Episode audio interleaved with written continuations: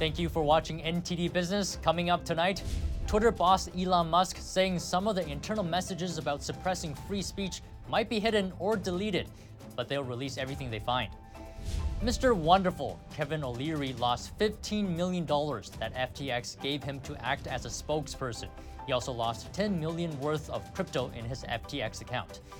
And a Chinese Communist Party controlled shipping platform could be used as a weapon of warfare against the US.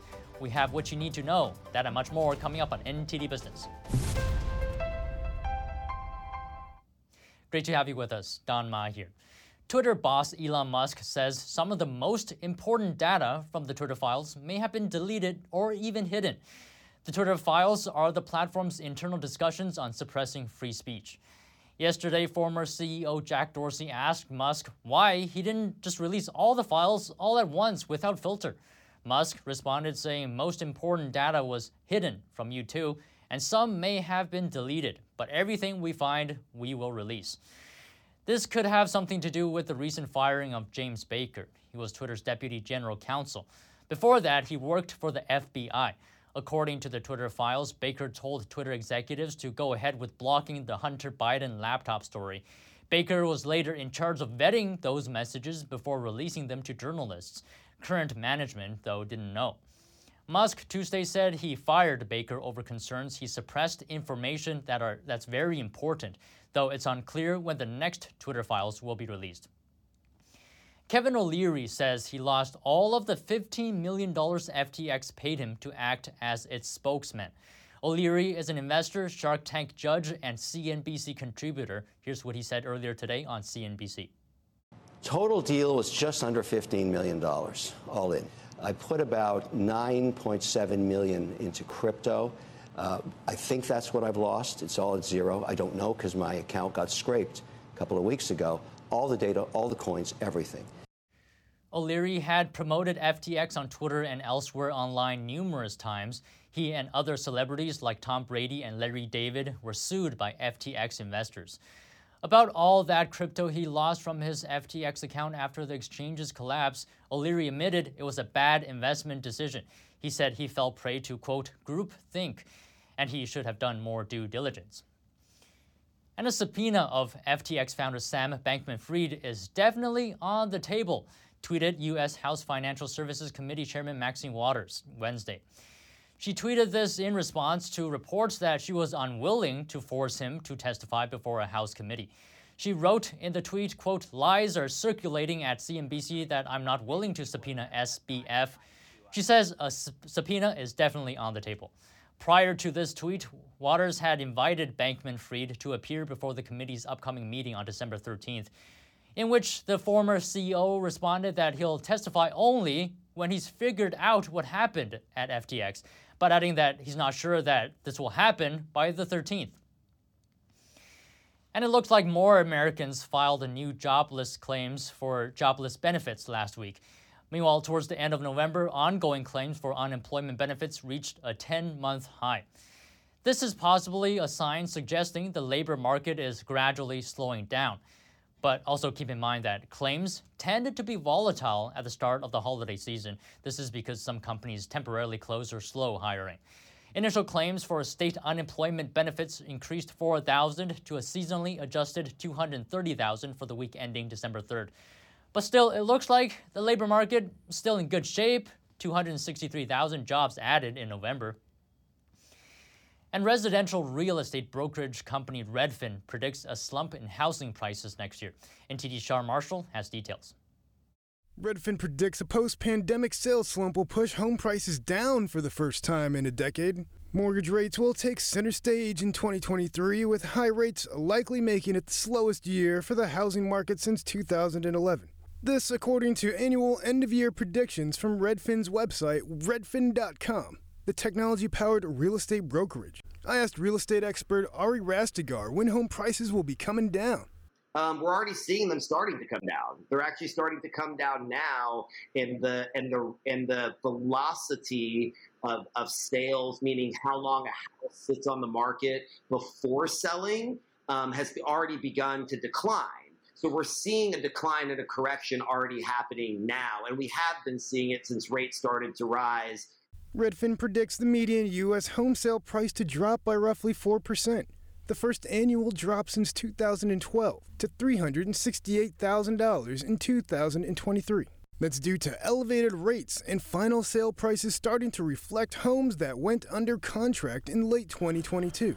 I asked Rastegar whether rent prices would be coming down as well. Rent prices, actually, in these types of instances, when it makes it very hard for people to buy, historically, rent prices actually, if not staying the same, increase. So we are in a, in a very peculiar market right now with, in these particular um, in these particular instances. So um, it's hard to determine what is going to happen. But in tech hub centered cities, you know, like Austin, Texas, or uh, Phoenix, Arizona, Nashville, um, Orlando, we're actually still continuing to see rental growth for apartment complexes. The hot pandemic era housing market pushed the typical U.S. buyer's agent commission down to 2.63% of the home sale price in 2022, its lowest level since at least 2012.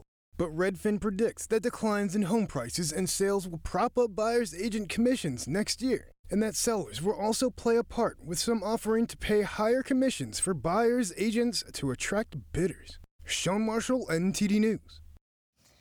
And onto Wall Street, stocks closed higher with the S&P ending its longest losing streak since October. The Dow gained 184 points or 6 tenths of a percent. S&P rose 30 points or 8 tenths of a percent. The Nasdaq added 123 points or 1 and 1 tenths of a percent. Hundreds of New York Times journalists and other staff walked off the job today for 24 hours. It's the newspaper's biggest dispute in more than 40 years. Employees are frustrated by contract negotiations that have dragged on for months. We've been negotiating with Times Management for 20 months.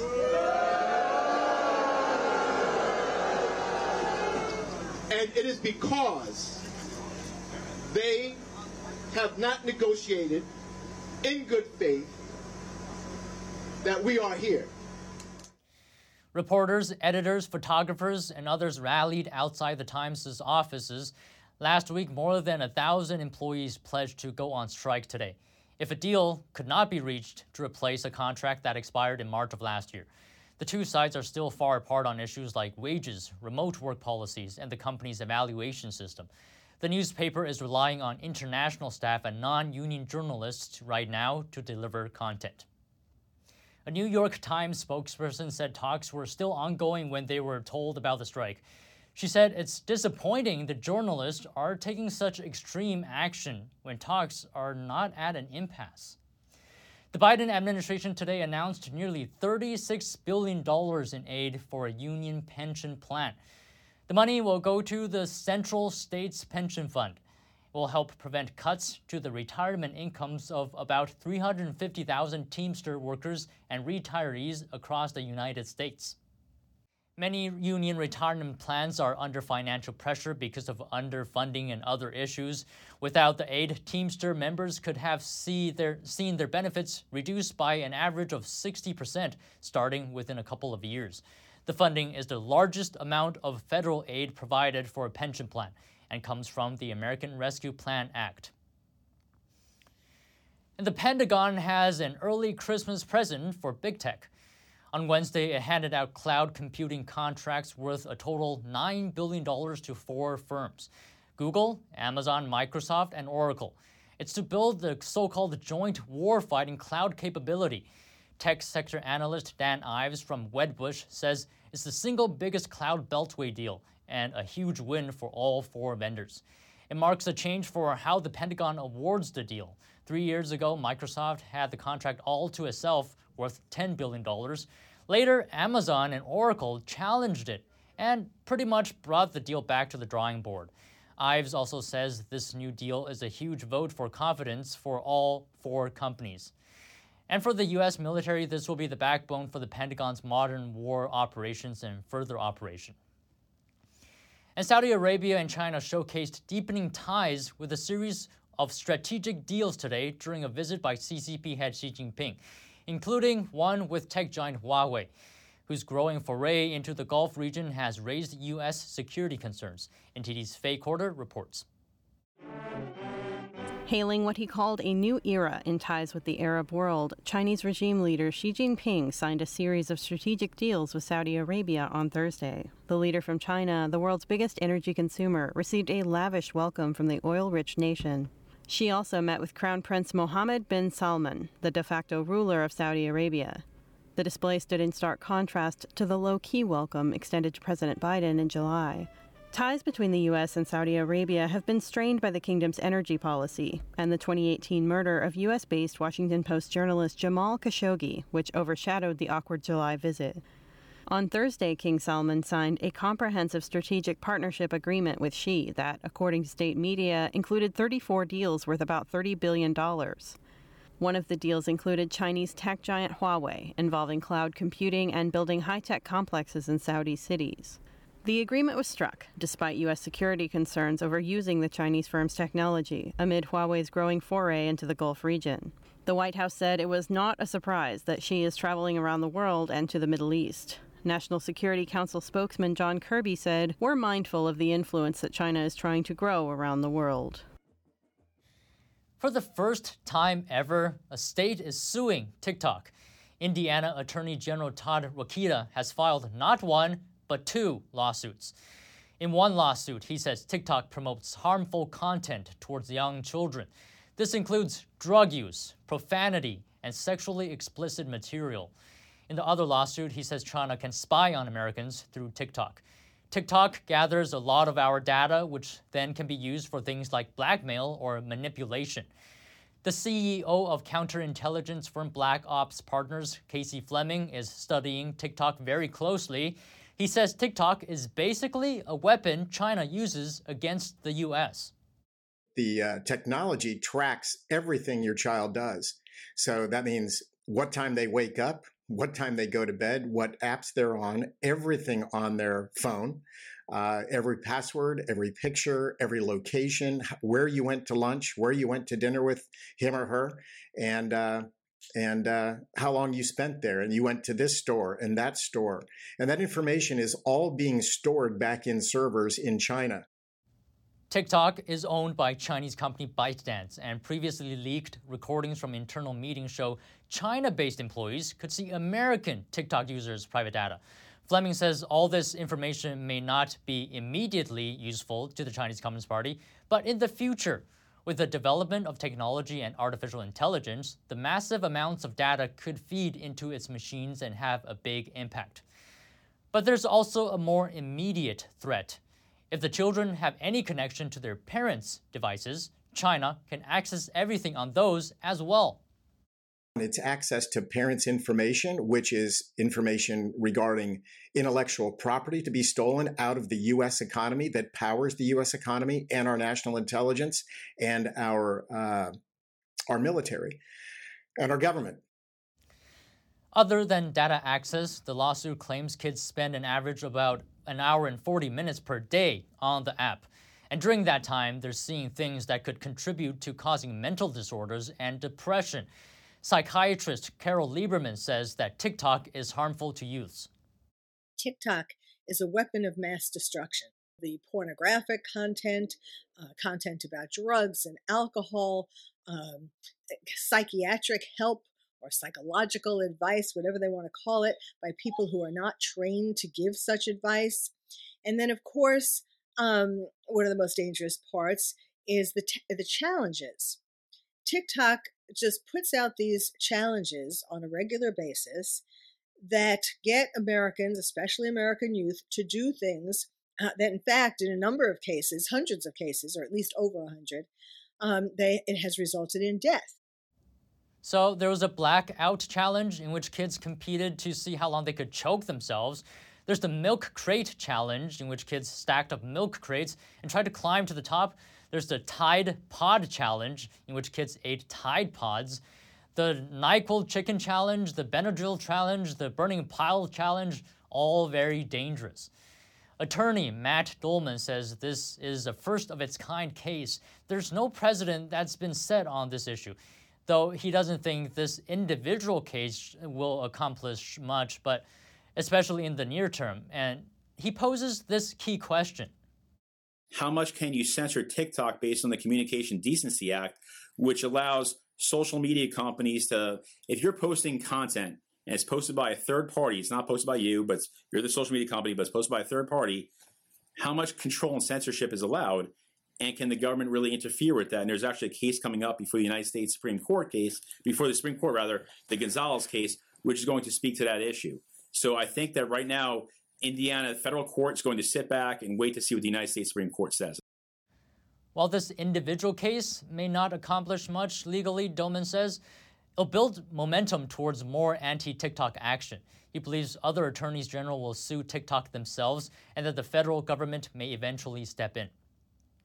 And moving on, Republican lawmakers are warning of a threat to national security posed by a Chinese state controlled shipping platform called LOGINK They say the digital logistics system could provide the Chinese Communist Party with sensitive U.S. government and military data.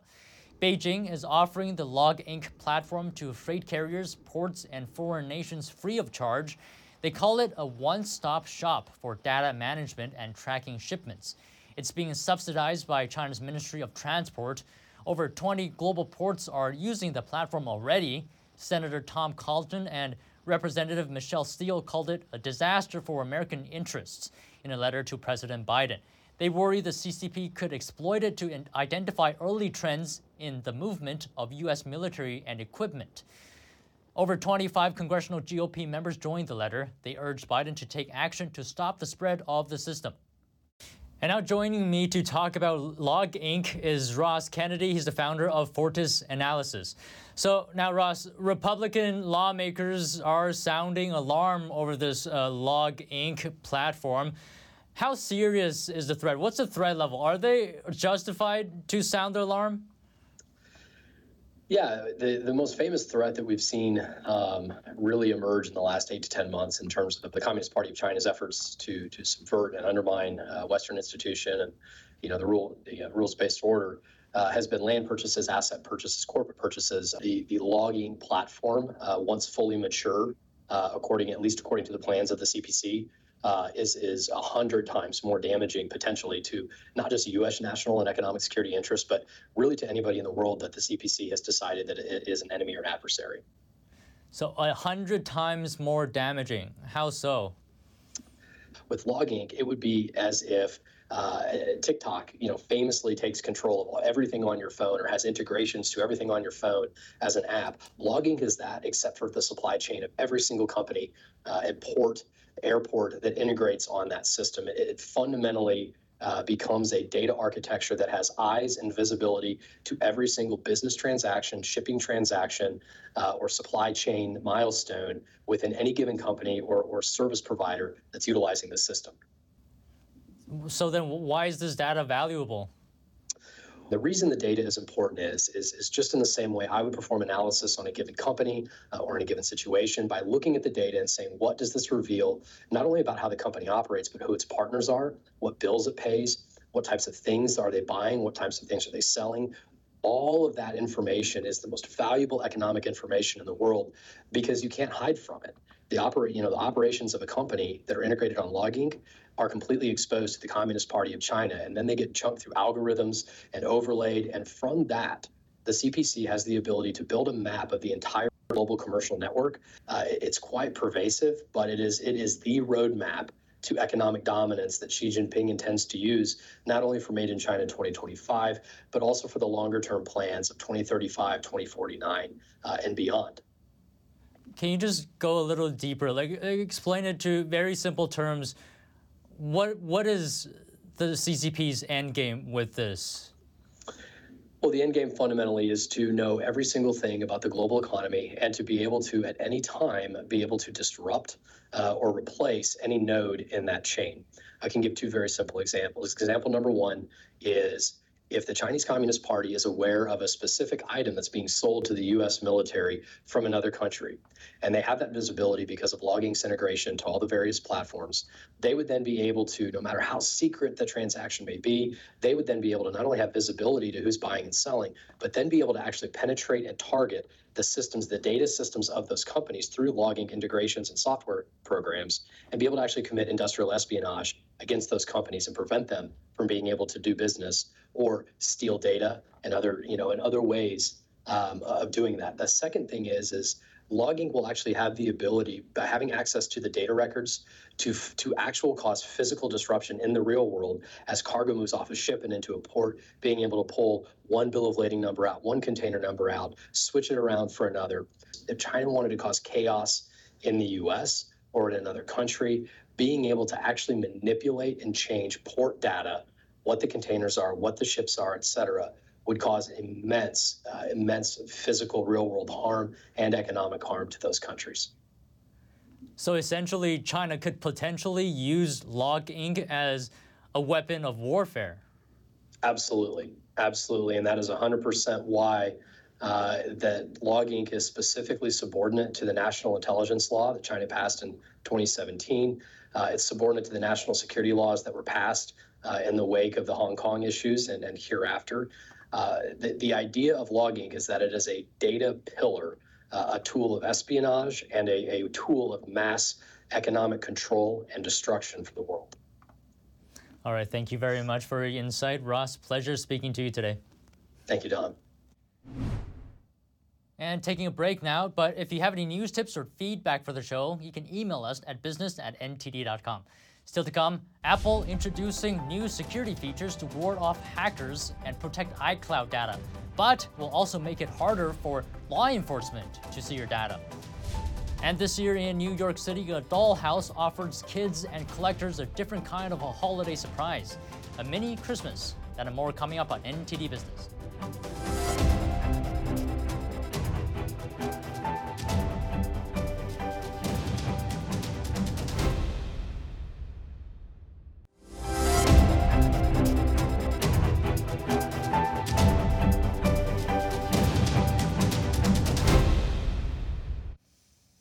Welcome back. Apple says it plans to expand its end to end encryption of iCloud data. iCloud already offers end to end encryption for some data categories, but now it'll be expanded to protect your photos, message backups, notes, and much more. The feature is called Advanced Data Protection, and it can add another layer of security to users' information. Advanced data protection will also make it impossible for law enforcement to access user, users' data, including the FBI.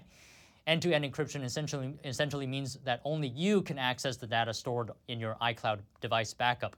The feature will be coming to the iOS 16.2 software update. Apple says it will be available to the public in the US by the end of 2022. At launch, the feature will be opt in only. In one tiny house after another, all decked out for Christmas, kids in New York City have a good spot to visit for the coming holidays and a place to hunt for gifts. Let's take a look a doll family singing carols, and Santa's sleigh loaded with mini gifts. This month, the Tiny Dollhouse store is expecting its largest group of customers for the year. Usually, the holiday season is our busiest. Because we are in New York City, we get customers from all over the world. Anyone who is remotely interested in miniatures finds our shop. Leslie Edelman opened the shop over 30 years ago. What was then a hobby turned into a full fledged business.